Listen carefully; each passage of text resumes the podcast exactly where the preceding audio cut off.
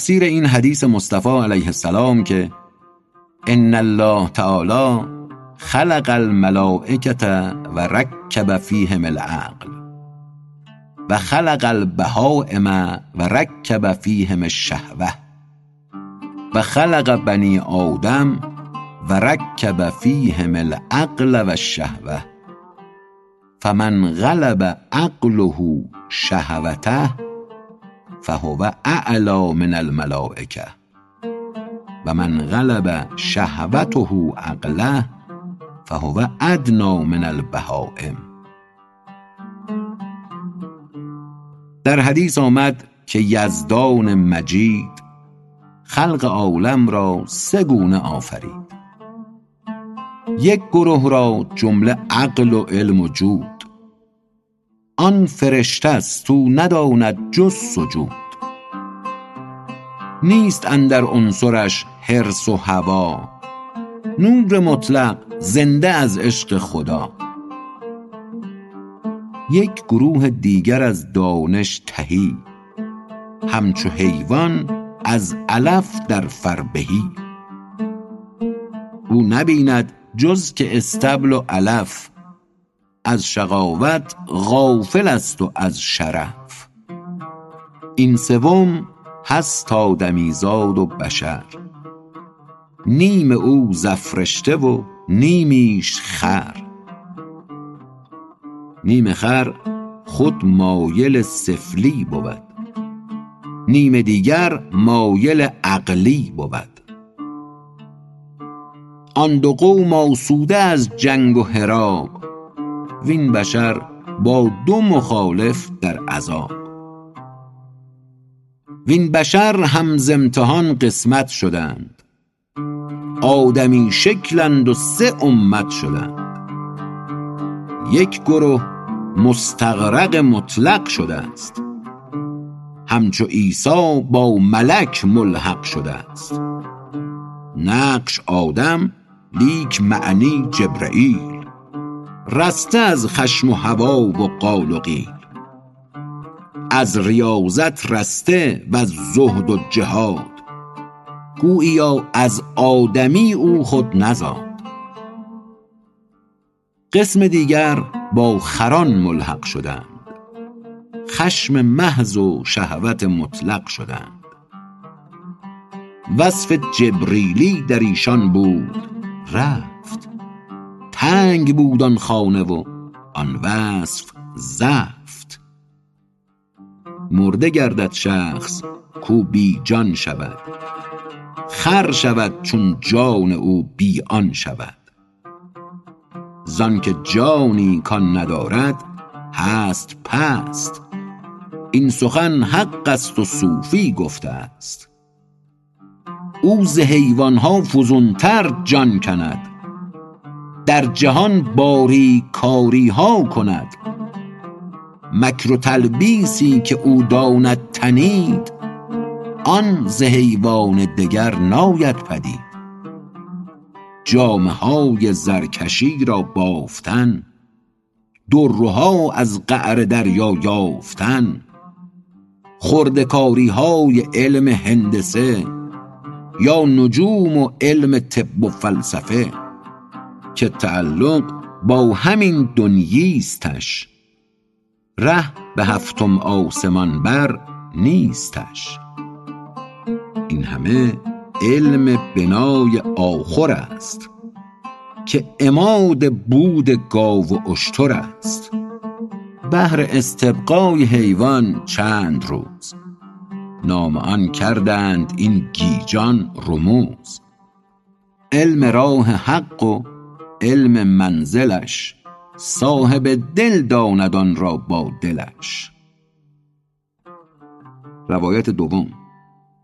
علم راه حق و علم منزلش صاحب دل داند را با دلش. توضیح خارج از متن. در روایت نخستین مقصود علم منازل حق خواهد بود در ادامه علم راه حق. و اما در روایت دوم مقصود علمی است که خداوند آن را در دل صاحب دل میافکند. علم راه حق و علم منزلش صاحب دل داند را با دلش. پس در این ترکیب حیوان لطیف آفرید و کرد با دانش الیف. نام کل انعام کرد آن قوم را زان که نسبت کو به یغزه نوم را. توضیح خارج از متن. یقظه یعنی بیداری در مقابل نوم به معنی خواب. نام کل انعام کردان قوم را زان که نسبت کو به یقظه نوم را. روح حیوانی ندارد غیر نوم. حسهای منعکس دارند قوم. یقظه آمد نوم حیوانی نماند. انعکاس حس خود از لوح خواند. همچو حس آنکه خواب او را ربود. چون شد او بیدار عکسیت نمود. لاجرم اسفل بود از سافلین. ترک او کن لا احب الافلین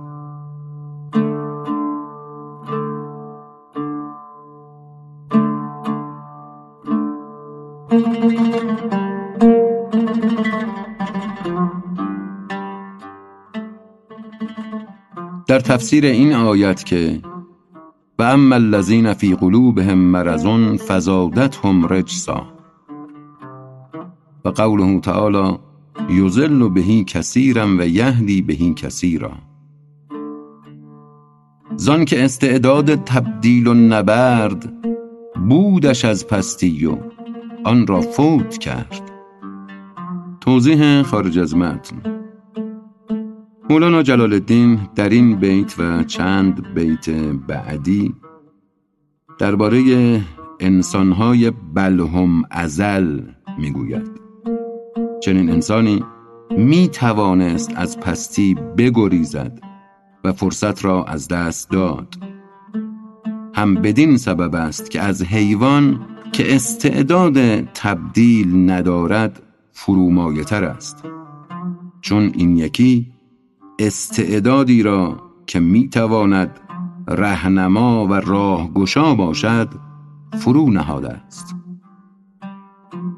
زان که استعداد تبدیل و نبرد بودش از پستی و آن را فوت کرد.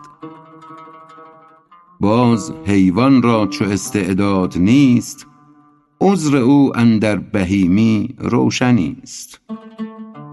زو استعداد شد کان رهبر است هر غذایی کو خورد مغز خر است. گر بلادر خورد او افیون شود. سکته و بی عقلیش افزون شود. توضیح خارج از متن. بلادر یا بلازر درختی است در نواحی استوایی که میوه آن بادامی است که همکنون به بادام هندی معروف است. زو چو استعداد شد کان رهبر است هر غذایی کو خورد مغز خر است. گر بلادر خورد او افیون شود. سکته و بیعقلیش افزون شود. ماند یک قسم دگر اندر جهاد نیم حیوان نیم حی با رشاد روز و شب در جنگ و اندر کشمکش کرده چالیش آخرش با اولش. چالیش عقل با نفس همچون تنازع مجنون با ناقه. میل مجنون سوی حره میل ناقه واپس سوی کره. چنان که گفت مجنون هوا ناقتی خلفی و قدامی الهوا و انی و ایاها لمختلفانی. توضیح خارج از متن. حره یعنی زن آزاده. در اینجا منظور لیلی است. و اما معنای بیتی که از مجنون نقل شده به فارسی از این قرار است. ماد شطور من هوای پشت سر دارد و من هوای پیش رو. باری من و او مقاصد مختلف داریم. چالیش عقل با نفس همچون تنازع مجنون با ناقه. میل مجنون سوی حره میل ناقه واپس سوی کره. چنان که گفت مجنون هوا ناقتی خلفی و قدامی الهوا و انی و ایاها لمختلفانی همچو مجنونند و چون ناقش یقین می کشد آن پیش و این واپس به کین.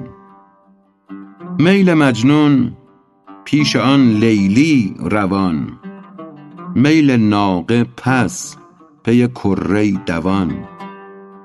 روایت دوم میل مجنون پیش آن لیلی روان. میل ناقه پس پی کره دوان. یک دمر مجنون ز خود غافل بدی ناقه گردیدی و واپس آمدی. عشق و سودا چون که پر بودش بدن می نبودش چاره از بی خود شدن. آنکه او باشد مراقب عقل بود. عقل را سودای لیلی در ربود لیک ناقه بس مراقب بود و چست. چون بدیدی او مهار خویش سست فهم کردی زو که غافل گشت و دنگ. رو سپس کردی به کره بی درنگ.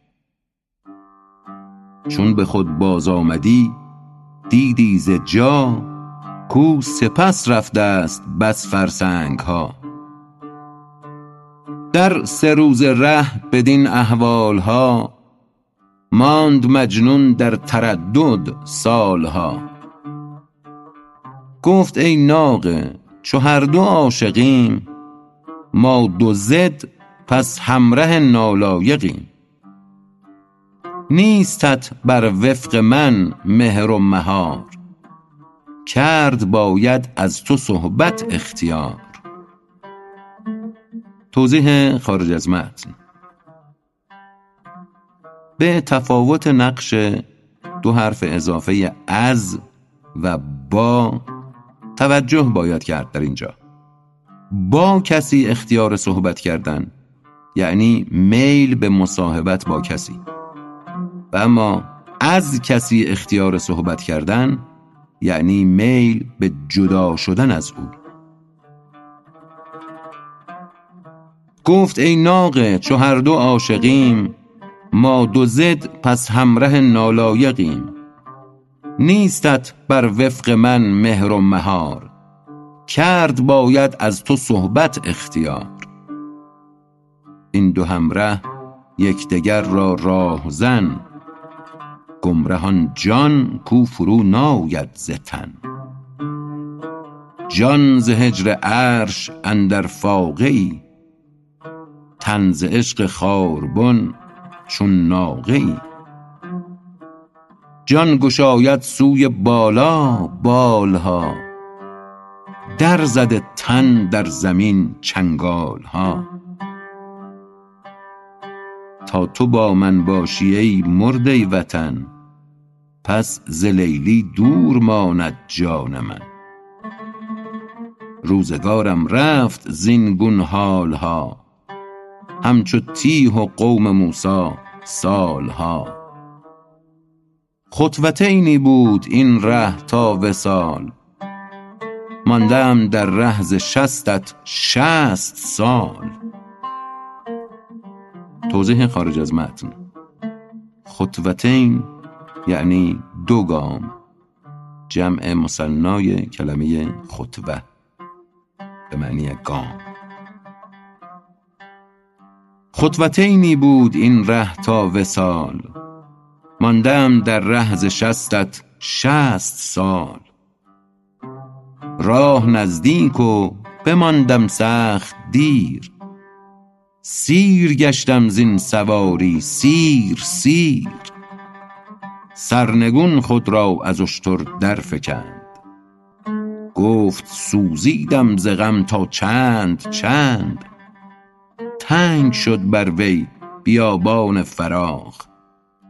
خویشتن افکند اندر سنگلاخ آنچنان افکند خود را سخت زیر که مخلخل گشت جسم آن دلیر. چون چنان افکند خود را سوی پست از قضا آن لحظه پایش هم شکست. پای را بربست و گفتا گو شوم. در خم چوگانش غلطان می روم.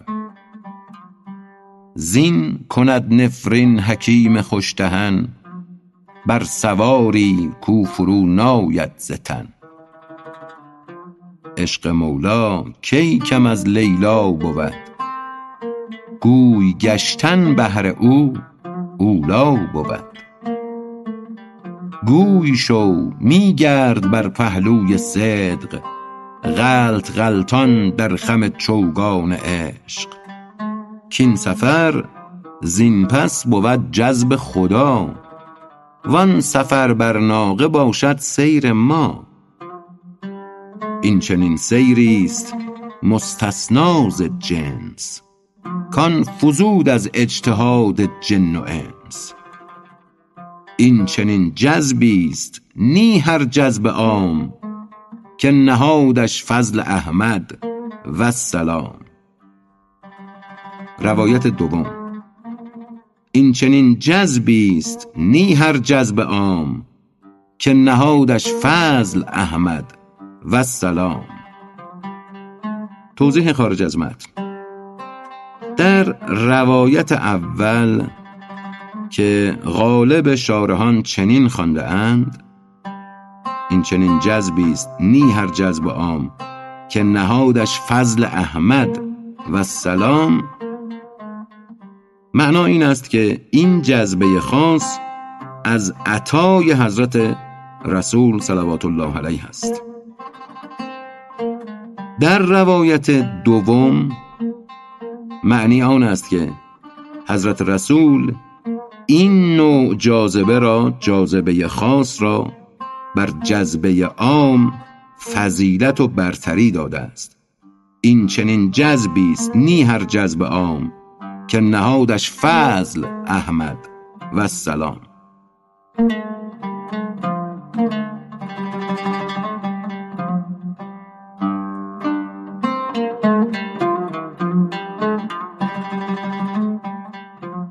نوشتن آن غلام قصه شکایت نقصان اجرا سوی پادشاه. توضیح خارج از متن. جرا و اجرا و جری و جری. همگی از تلفظ صحیحی برخوردارند و همگی جاری و ساری اند در ادبیات فارسی به معنی مقرری و حقوق ماهیانه. نوشتن آن غلام قصه شکایت نقصان اجرا سوی پادشاه. قصه کوته کن برای آن غلام که سوی شه برنوشت است او پیام. قصه پرجنگ و پرهستی و کین می فرستد پیش شاه نازنین. کالبد نامه است اندر وی نگر. هست لایق شاه را آنگه ببر. توضیح خارج از متن. کالبد یعنی بدن. مولانا در اینجا می‌گوید کالبد تو تن تو همچون نامه است که به سوی شاه سلطان عالم میفرستی. در این نامه بنگر که آیا درخور و سزاوار سلطان عالم هست آنگاه تقدیم کن. کالبد نامه است اندر وی نگر هست لایق شاه را آنگه ببر. گوشه ای رو نامه را بگشا بخوان. این که حرفش هست در خورد شهان. گر نباشد در خور را پاره کن. نامه دیگر نویس و چاره کن. لیک فتح نامه تن زپ مدان. ورنه هر کس سر دل دیدی عیان. توضیح خارج از متن.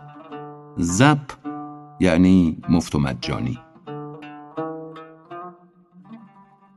گر نباشد در خوران را پاره کن نامه دیگر نویس و چاره کن. لیک فتح نامه تن زپ مدان ورنه هر کس سر دل دیدی عیان. نامه بگشادن چه دشوار است و صعب کار مردان است نه طفلان کعب. جمله بر فهرست قانع گشته ایم زان که در حرص و هوا آغشته ایم باشد آن فهرست دامی عامه را تا چنان دانند متن نامه را. باز کن سرنامه را گردن متاب زین سخن. والله اعلم بالصواب. هست آن عنوان چو اقرار زبان. متن نامه سینه را کن امتحان. که موافق هست با اقرار تو تا منافق وار نبود کار تو. چون جوالی بس گرانی می بری زان نباید کم که در وی بنگری. که چه داری در جوال از تلخ و خوش گر همی ارزد کشیدن را بکش. ورنه خالی کن جوالت را ز سنگ. باز خر خود را از این بیگار و ننگ. در جوال آن کن که می باید کشید سوی سلطانان و شاهان رشید.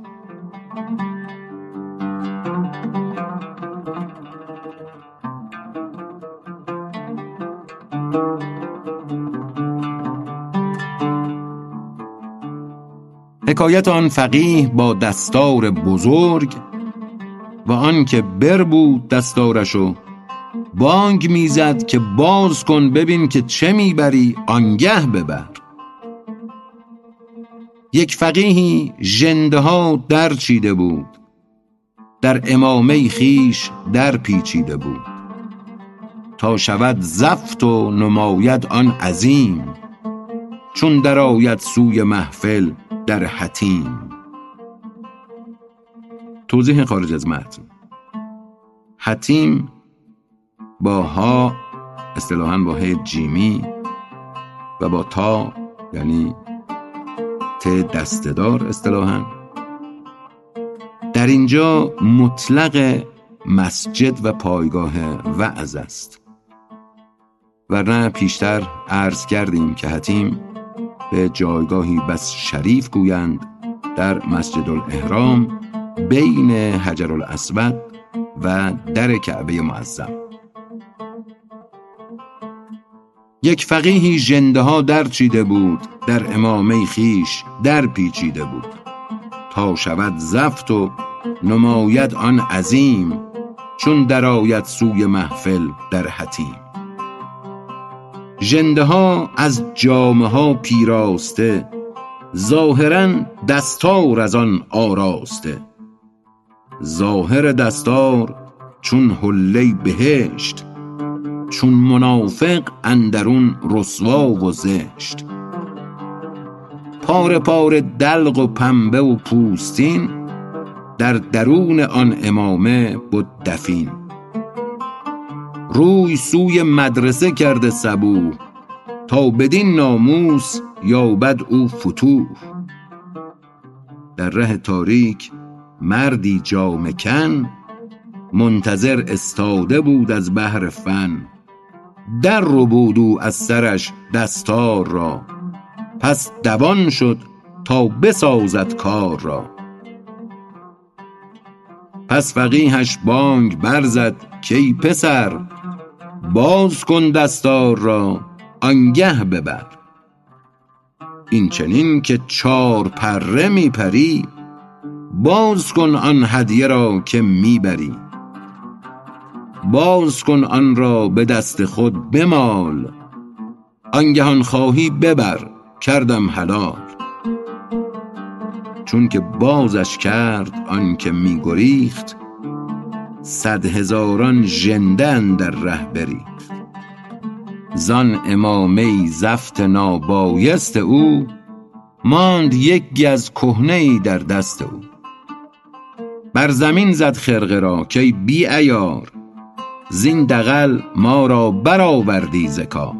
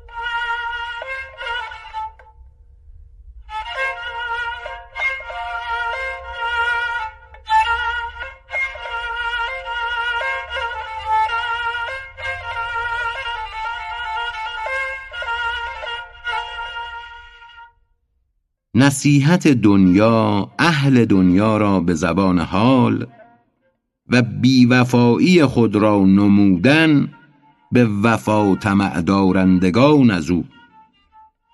گفت بنمودم دغل لیکن تو را از نصیحت باز گفتم ماجرا. همچنین دنیا اگرچه خوش شکفت بانگ زد هم بی وفایی خویش گفت. اندرین کون و فساد ای اوستاد آن دغل کون و نصیحت آن فساد. کون می گوید بیا من خوش پیم وان فسادش گفته رو من لاشه ام توضیح خارج از متن. لاشی همان لا شیء به معنی هیچ چیز هیچ. کون می‌گوید بیا من خوش پیم. وان فسادش گفته رو من لاشه ام ای ز خوبی بهاران لب گزان بنگر آن سردی و زردی خزان. روز دیدی طلعت خورشید خوب مرگ او را یاد کن وقت غروب. بدر را دیدی بر این خوش چار طاق حسرتش را هم ببین اندر محاق. کودکی از حسن شد مولای خلق بعد فردا شد خرف رسوای خلق. گر تن سیمین تنان کردت شکار بعد پیری بین تنی چون پنبه زار ای بدیده لوتهای چرب خیز فضله آن را ببین در آب ریز مر را گو که آن خوبیت کو بر طبق آن ذوق و آن نغزی و بو. گوید او آن دانه بد من دام آن. چون شدی تو صید شد دانه نهان. بس انامل رشک استادان شده در صناعت عاقبت لرزان شده. توضیح خارج از متن. انامل یعنی سرانگشتان. بس انامل رشک استادان شده در صناعت عاقبت لرزان شده. نرگس چشم خمار همچو جان آخر عمش بین و آب از وی چکان. توضیح خارج از متن. اعمش یعنی چشم آب چکان و مریض. نرگس چشم خمار همچو جان آخر عمش بین و آب از وی چکان. حیدری در صف شیران رود آخر او مغلوب موشی می شود.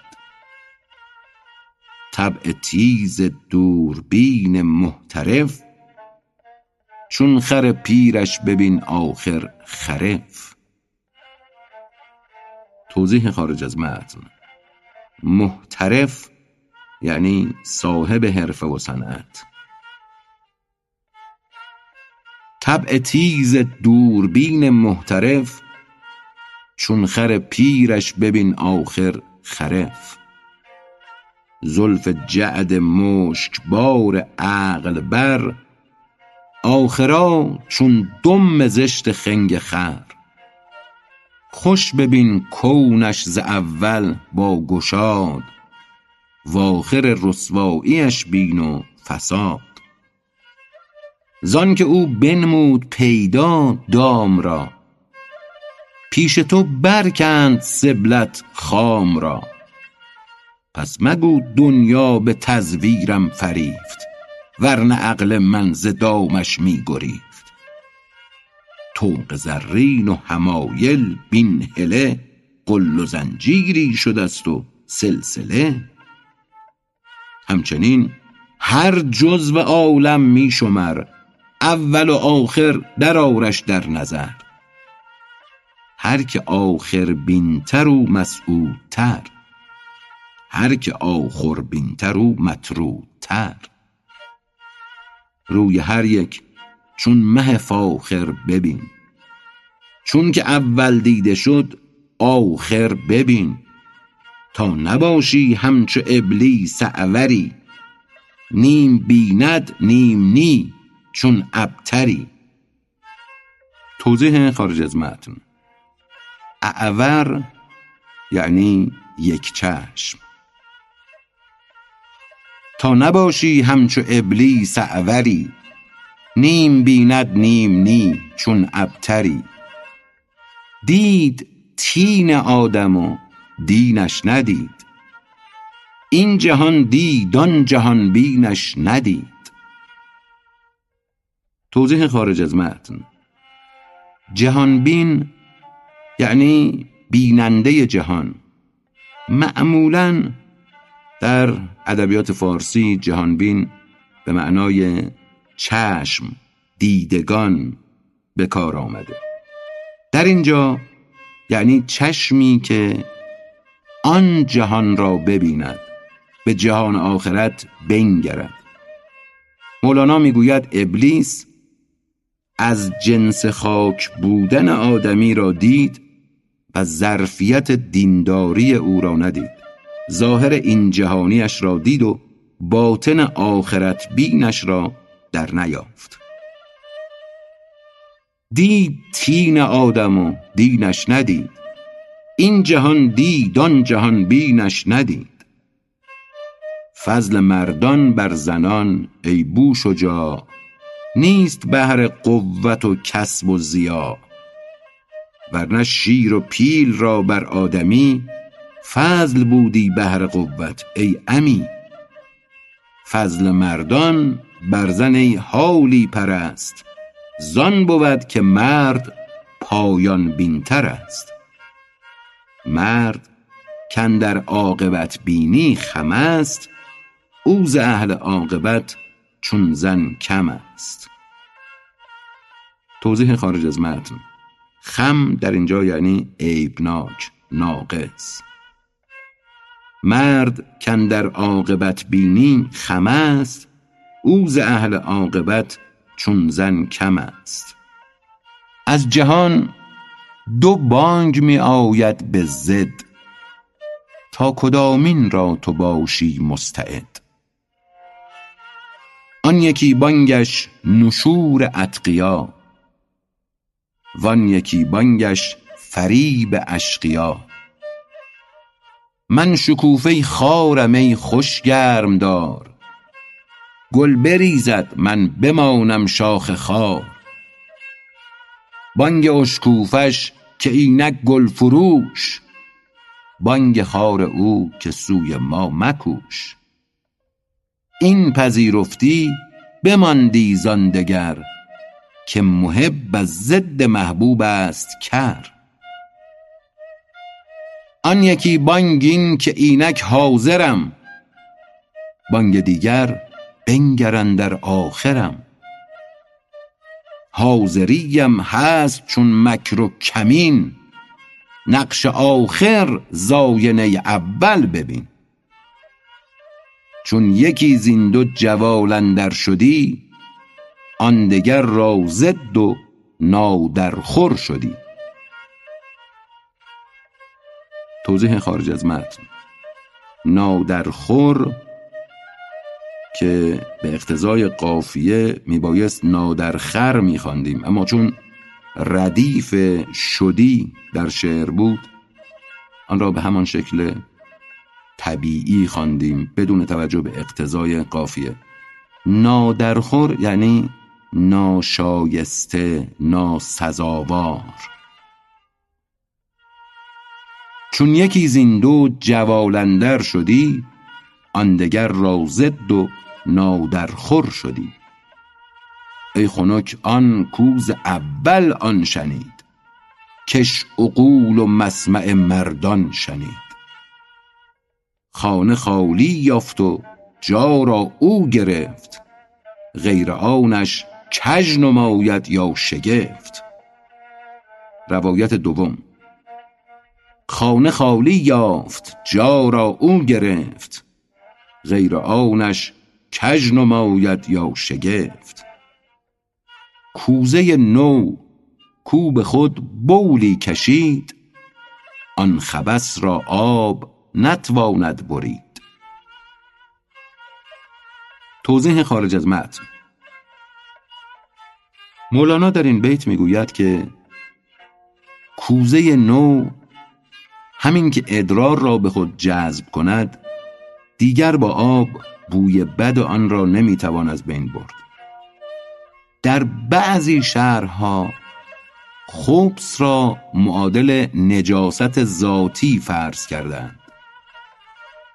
چنین به نظر می رسد که با تشریع بعضی مذاهب منطبق است که اگر در گل ظرف گلی ادرار با خاک درآمیزد خود ظرف را به نوعی نجس می کند که به آب تطهیر نشود. کوزه نو کو به خود بولی کشید آن خبس را آب نتواند برید. در جهان هر چیز چیزی می کشد. کفر کافر را و مرشد را رشد. کهربا هم هست و مغناطیس هست. تو آهن یا کهی آیی بشست. برد مغناطیس ستر تو آهنی ور کهی بر کهربا بر میتنی. آن یکی چون نیست با اخیار یار لاجرم شد پهلوی فجار جار. توضیح خارج از متن. جار یعنی همسایه. آن یکی چون نیست با اخیار یار لاجرم شد پهلوی فجار جار هست موسا پیش قبطی بس زمیم هست هامان پیش سبتی بس رجیم. جان هامان جاذب قبطی شده. جان موسا طالب سبتی شده. معده خر که کشد در اجتذاب. معده آدم جذوب گندماب. گر تو نشناسی کسی را از ظلام بنگر را کوش سازیده از تمام توضیح خارج از متن. ظلام یعنی تاریکی. گر تو نشناسی کسی را از ظلام بنگر را کوش سازیده از تمام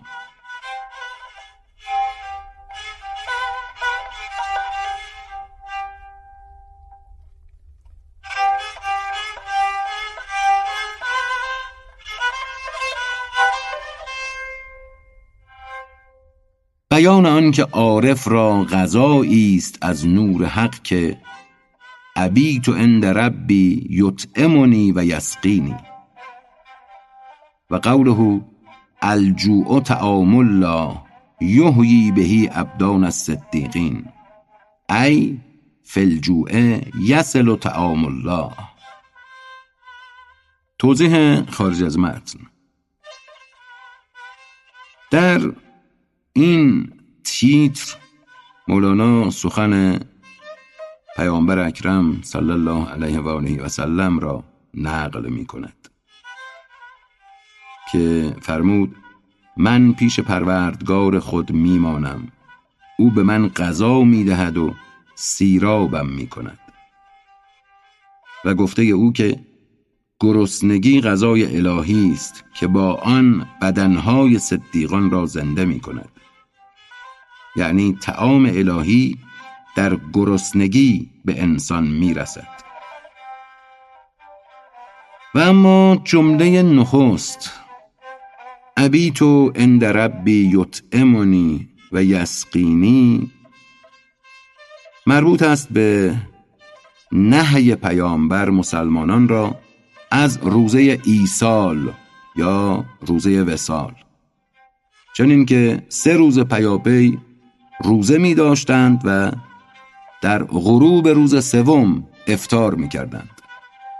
پیامبر آنان را از روزه وسال یا روزه ایسال باز داشت یکی از مسلمانان پرسید اما پیامبر شما خود روزه وسال می‌گیرید یعنی سه روز روزه مدام و روز سوم افطار می‌کنید. و این پاسخ پیامبر است در جواب آن مؤمن که ابیت عند ربی یطعمنی و یسقینی. من نزد پروردگارم میمانم او مرا میخوراند و مینوشاند. بیان آن که عارف را غذایی است از نور حق که ابیت عند ربی یطعمنی و یسقینی و قوله الجوع طعام الله یحیی بهی ابدان الصدیقین ای فی الجوع یصل طعام الله. زان که هر کره پی مادر رود تا بدان جنسیتش پیدا شود. آدمی را شیر از سینه رسد. شیر خر از نیم زیرینه رسد. عدل قسام است و قسمت کردنی است. این عجب که جبر نی و ظلم نیست. جبر بودی کی پشیمانی بودی ظلم بودی کی نگهبانی بودی روز آخر شد سبق فردا بود. راز ما را روز کی گنجا بود؟ ای بکرده اعتماد واسقی بر دم و بر چاپلوس فاسقی. قبه ای بر ساختستی از حباب آخر آن خیمه است بس واهی طناب. زرق چون برق است و اندر نور آن راه نتوانند دیدن رهروان. این جهان و اهل او بی حاصلند. هر دو اندر بی وفایی یک دلند. زاده دنیا چو دنیا بی وفاست. گرچه رو آرد به تو آن رو قفاست. اهل آن عالم چو آن عالم ز بر تا ابد در عهد و پیمان مستمر. خود دو پیغمبر به هم کی ضد شدند؟ معجزات از همدگر کی بستدند؟ کی شود پژمرده میوه آن جهان؟ شادی عقلی نگردد اندهان. نفس بی عهد است. زان رو کشتنی است. او دنی و قبلگاه او دنی است. نفس ها را لایق است این انجمن. مرده را در خور بود گور و کفن. نفس اگرچه زیرک است و خرده دان قبلش دنیاست. او را مرده دان. آب وحی حق بدین مرده رسید. شد ز خاک مرده ای زنده پدید. تا نیاید وحی تو غره مباش. تو بدان گلگونه طال بقاش. روایت دوم. تا نیاید وحی تو غره مباش تو بدان گلگونه طال بقاش. توضیح خارج از متن طال بقا یا طال بقاه دراز باد بقای او. از جمله تعابیر دعایی است. و اما روایت دوم به گونه است که باید بدان را معادل به آن فرض کنیم. قره مباش تو بدان گلگونه طال بقاش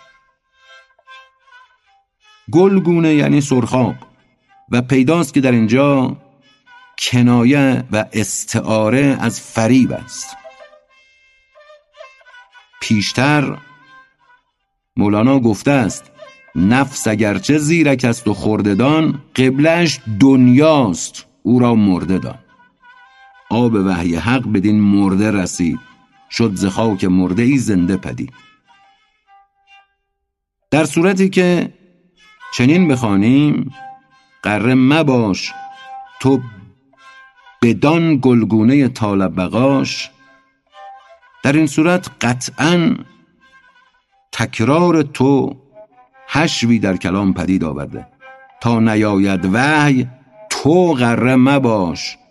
تو بدان گلگونه طالب بقاش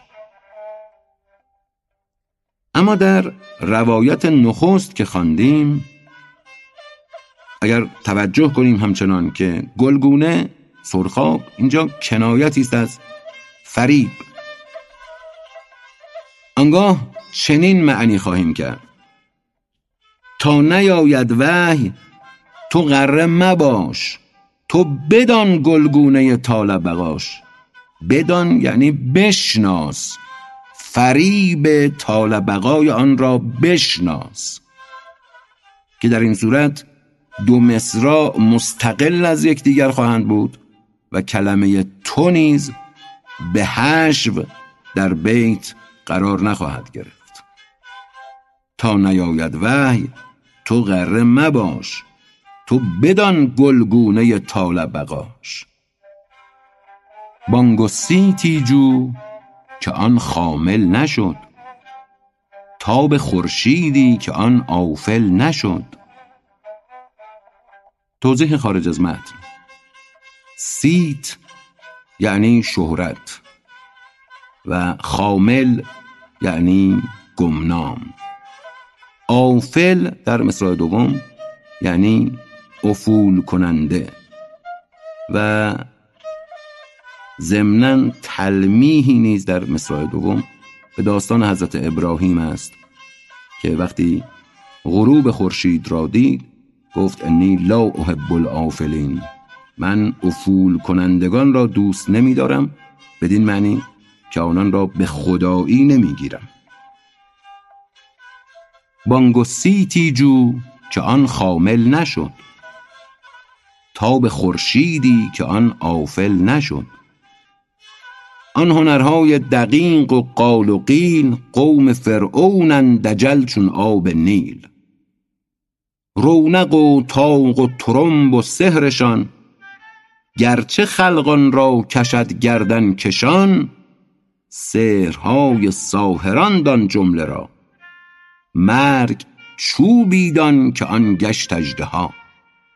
جادوی ها را همه یک لقمه کرد. یک جهان پر شب بدان را صبح خورد.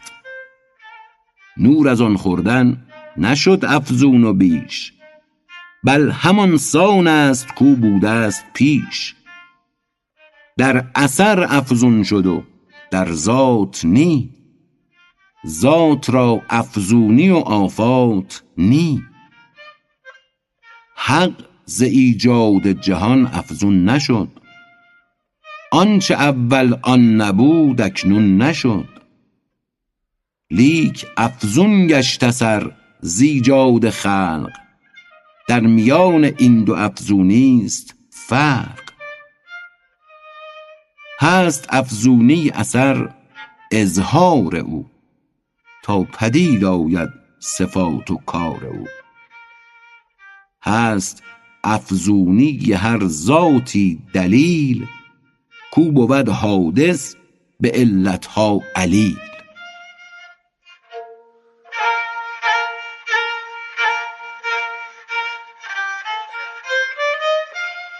تفسیر اوجس فی نفسه خیفة موسی قلنا لا تخف انک انت الاعلی توضیح خارج از متن. عبارات اشارت است به آیات 66 و 67 از سوره مبارکه تاها آنگاه ترسی خفیف در دل موسی افتاد. گفتیم مترس. که همانا به راستی تو برتری. تفسیر اوجس فی نفسه خیفة موسی قلنا لا تخف انک انت الاعلی. گفت موسی سحر هم حیران کنی است چون کنم کین خلق را تمییز نیست. گفت حق تمییز را پیدا کنم. عقل بی تمییز را بینا کنم. گرچه چون دریا برآوردند کف موسیا تو غالب آیی لا تخف. بود اندر عهد خود سحر افتخار چون عصا شد مار آنها گشت عار. هر کسی را دعوی حسن و نمک سنگ مرگ آمد نمکها را محک. سحر رفت و معجزه موسی گذشت. هر دو را از بام بود افتاد طشت بانگ طشت سحر جز لعنت چه ماند؟ بانگ طشت دین به جز رفعت چه ماند؟ چون محک پنهان شده است از مرد و زن. در صف آ ای قلب و اکنون لاف زن. توضیح خارج از متن. قلب در اینجا یعنی تقلبی. چون محک پنهان شده است از مرد و زن در صف آ ای قلب و اکنون لاف زن. وقت لاف استت. محک چون غایب است می برندت از عزیزی دست دست. قلب می گوید ز نخوت هر دمم ای زر خالص من از تو کی کمم؟ زر همی گوید بلی ای خواجه تاش لیک می آید محک آماده باش.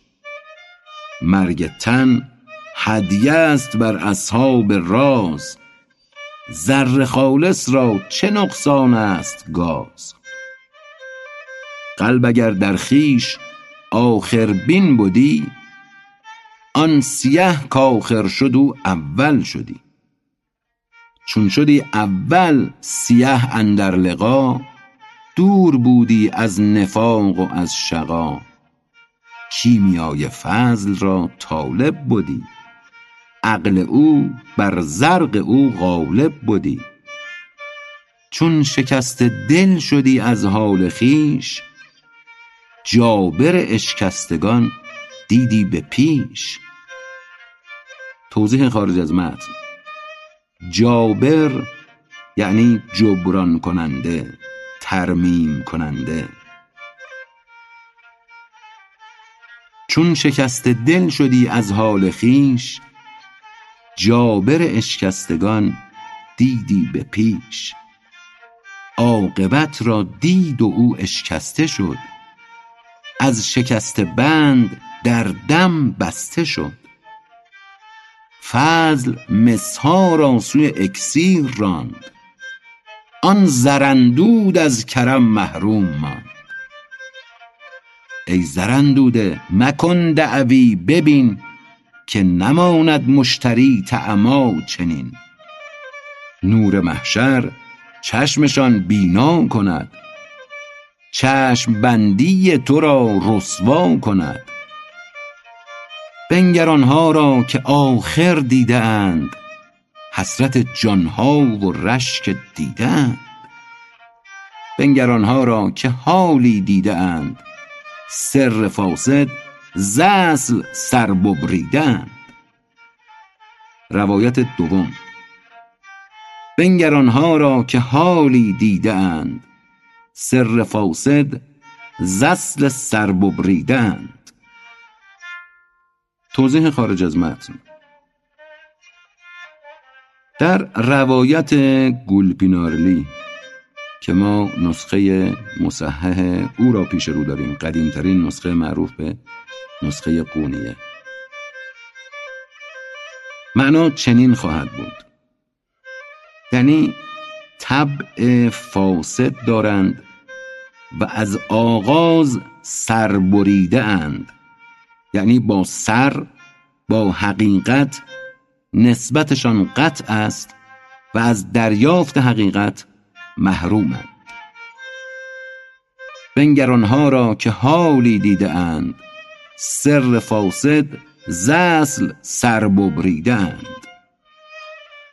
پیش حالی بین که در جهل است و شک صبح صادق صبح کاذب هر دو یک.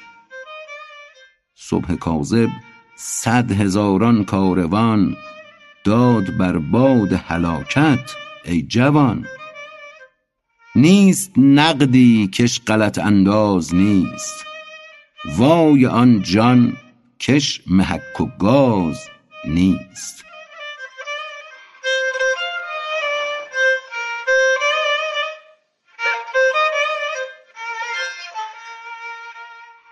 زجر مدعی از دعوی و امر کردن او را به متابعت.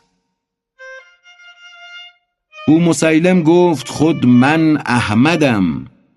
دین احمد را به فن بر هم زدم. او مسیلم را بگو کم کن بتر. غره اول مشو آخر نگر. توضیح خارج از متن. بتر یعنی سرمستی شادی از نوعی که در پوست نگنجند. او مسیلم را بگو کم کن بتر. غره اول مشو آخر نگر. این قلاووزی مکن از حرص جمع. پس روی کن تا رود در پیش شمع. شمع مقصد را نماید همچو ماه. کاین طرف دانه است یا خود دامگاه.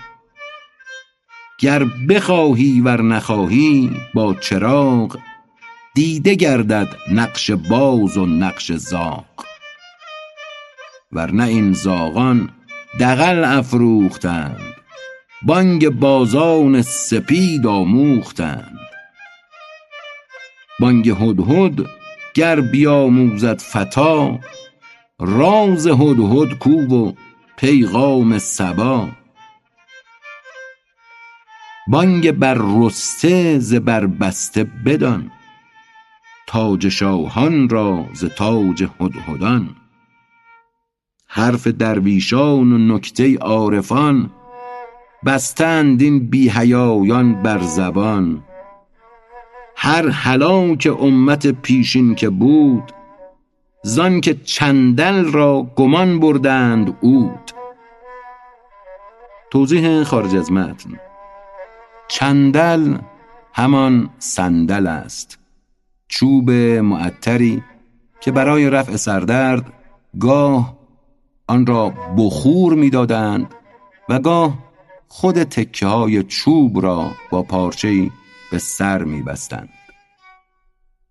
هر هلاک امت پیشین که بود زان که چندل را گمان بردند عود. بودشان تمییز کان مظهر کند. لیک حرص و آز کور و کر کند. کوری کوران ز رحمت دور نیست. کوری حرص است کان معذور نیست.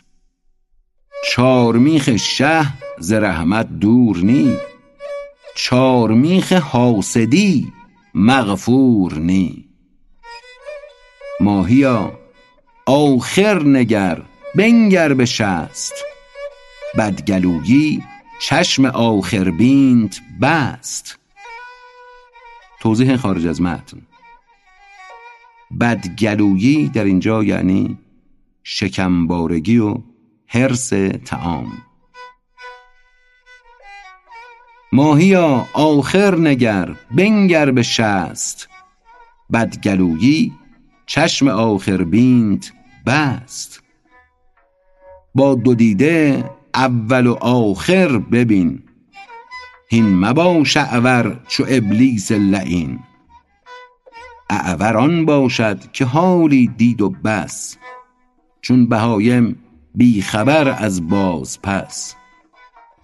چون دو چشم گاو در جرم تلف همچو یک چشم است کش نبود شرف. توضیح خارج از متن. در بعضی شهرها این بیت به شکلی معنی شده که بسی در خور تردید و تأمل است. نوشتند دیه دو چشم گاو به اندازه یک چشم انسان است. چون دو چشم گاو در جرم تلف همچو یک چشم است کش نبود شرف. حالان که دیه یک چشم انسان نصف دیه قصاص است. چگونه می‌توان پذیرفت که دیه دو چشم گاو مساوی نصف دیه انسان کامل باشد. یا نصف دیه کامل انسان باشد در حال از این بگذریم که برای چشم گاو تعبیر دیه مناسب نیست. دیه در تشریع صرفا مربوط است به آسیب هایی که به آدمی می‌رسد. حال بگوییم تاوان. به نظر می‌رسد به خصوص با توجه به ابیات بعدی که مقصود مولانا آن است که دیه دو چشم گاو دیه که نه همان تاوان یا جرم تلف به قول مولانا. جرم تلف دو چشم گاو مساوی است با جرم تلف یک چشم او. یعنی اگر کسی یک چشم گاو را کور کرد به همان میزان غرامت باید بپردازد که دو چشم گاو را تلف کرده باشد. چراییش را هم مولانا در ادامه توضیح می‌دهد. اما اینکه بگوییم دیه دو چشم گاو به اندازه یک چشم انسان است وقتی دیه یک چشم خود نصف دیه کامل آدمی است. بسی غریب بینماید ابیات بعدی را هم اگر توجه کنیم به گمانم کاملا پدیدار خواهد بود مقصود مولانا. چون دو چشم گاو در جرم تلف همچو یک چشم است کش نبود شرف. از بیت پیشتر خواهش می‌کنم توجه بفرمایید به گمانم معنی بسی آشکارتر خواهد بود یا از دو بیت پیشتر. با دو دیده اول و آخر ببین هین مباش اعور چو ابلیس لعین اعوران باشد که حالی دید و بس چون بهایم بیخبر از باز پس. چون دو چشم گاو در جرم تلف همچو یک چشم است کش نبود شرف.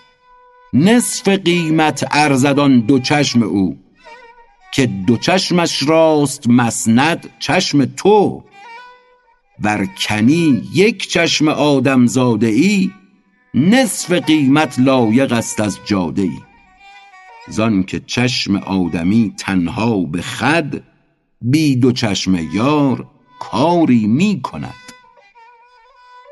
چشم خر چون اولش بی آخر است گر دو چشمش هست حکمش اعور است. توضیح خارج از متن. این بیت نیز همان معنای مورد نظر را در موضوع بیت پیشین یعنی چهار پنج بیت جلوتر می‌تواند معید باشد. چشم خر چون اولش بی آخر است گر دو چشمش هست حکمش اعور است. یعنی حکم یک چشم را دارد. این سخن پایان ندارد.